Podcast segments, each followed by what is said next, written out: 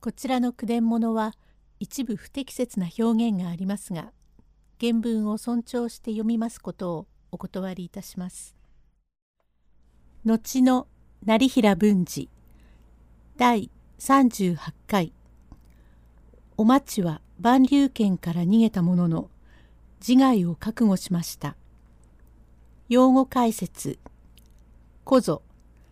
昨年のこと。正前。元気がない様子。お町は熊に助けられて山深く逃げ延びましたが身を寄せるところはもちろん食い物もございませんから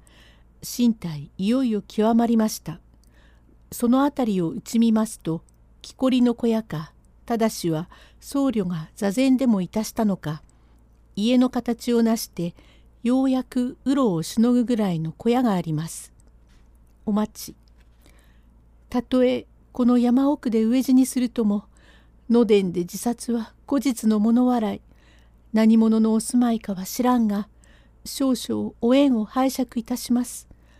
南無阿弥陀仏南無阿弥陀仏と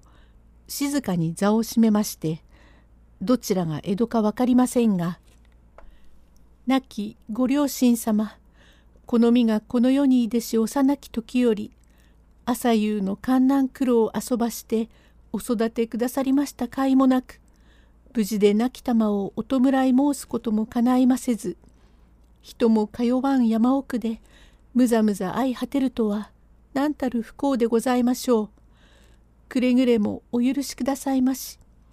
たまたまご両親のお眼鏡にて末頼もしき夫を持ちましても運つたなくして重なる不幸今頃どこにどうしておいでなさるやら。ただしは山賊のためにお果てなされしか私は不幸にもかかる深山に流浪のみ一粒の米もなければ居所もなし。このまま飢え死にいたすでございましょう。不幸な娘とお叱りなきようくれぐれも願いまする。先ほど無法な振る舞いをした見学者というは表はもとより知りませんが江戸の者といいまた大友万一あだではないかしらん。たとえあだであればとて先ほどの手並みではとても及ばん女の悲しさ。いっそ恥ずかしめられんそのうちにおおそうじゃそうじゃこの身を汚してはそれこそ自害に勝る不幸不義旦那様お許しくださいまし」覚悟の折からガサガサ音がしまするので瞳を定めてみますると例の大熊でございます。おおそちはいつぞやの熊であったか。先ほどはよう火星をしてくれやった。そちと私とどういう因縁か知らんが小僧の冬から我が身を助け今またここに来合わしてすんでのこと恥ずかしめを受けようとする気球を救うてくれるとはかたじけないありがたいよう聞き分けてくれよ。かく申す私は親の代から浪人の身とは言いながら武士の娘で武士へ縁づき夫の出生大事と身を子に砕きて辛労の甲もなくまた我が夫とてもあまたの人を助けたことこそあれ塵ほどにも我が心に恥ずるような行いをしたことはない。それにいかなる因果の巡り合わせか、重ね重ねの不幸続き、いよいよ今日という今日は死なねばならんことになり果てました。今までの恩義はたとえあの世へ行こうとも決して決して忘れはせん。この上はそちも山奥へ帰りくれぐれも用心して狩人や無法者に出会わんよ。無事で達者で長生きしてくれよ。思えば思えば人間を助けるほどの情け深きお前をばなぜ天は人に死なんだか。世はさまざまとは申しながら快なく思うぞよ」と熊のつむりをなでてしばらくありがたに涙にくれておりますると「熊も聞き分けてか正然としおれ返っておりまする。お町は涙を払いながら「さあさあもう覚悟の我が身何の怖いこともないはよう帰ってくれさあ帰ってくれまだわしをしとうていますか?」と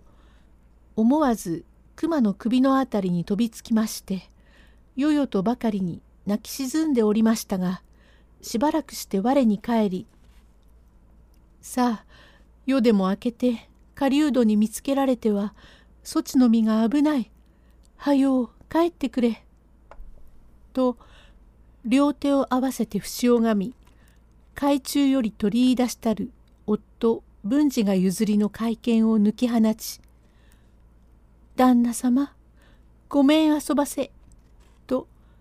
あわや喉笛へ突き立てようと身構えました。さて文治が再度の南線に船人もろとも気絶いたしました次第は前回に申し上げました。天義士を捨てず辺りの船頭がこれを見つけまして「やあやあそこに旅人が倒れてら。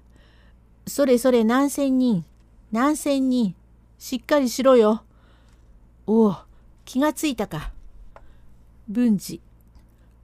これはこれはどこのお方か存じませんが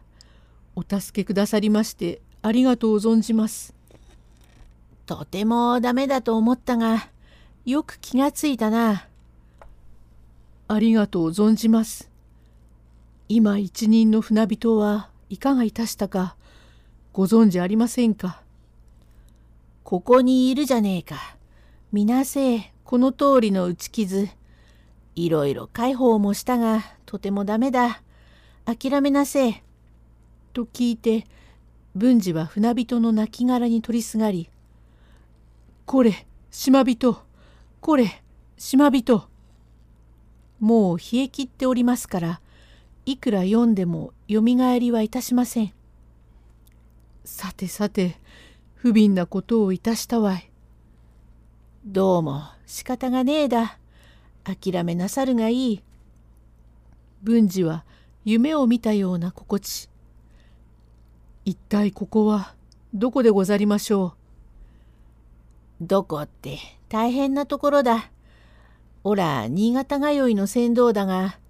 昨日の南風で指物大船も南の方へ吹きつけられようようここまで帰る途中壊れた小舟に二人の死骸やれ不憫なことをした。定めし昨日の風で南船したのだろうと幸いに風も静かになったから手数をかけてお前方を助けてやったのだ。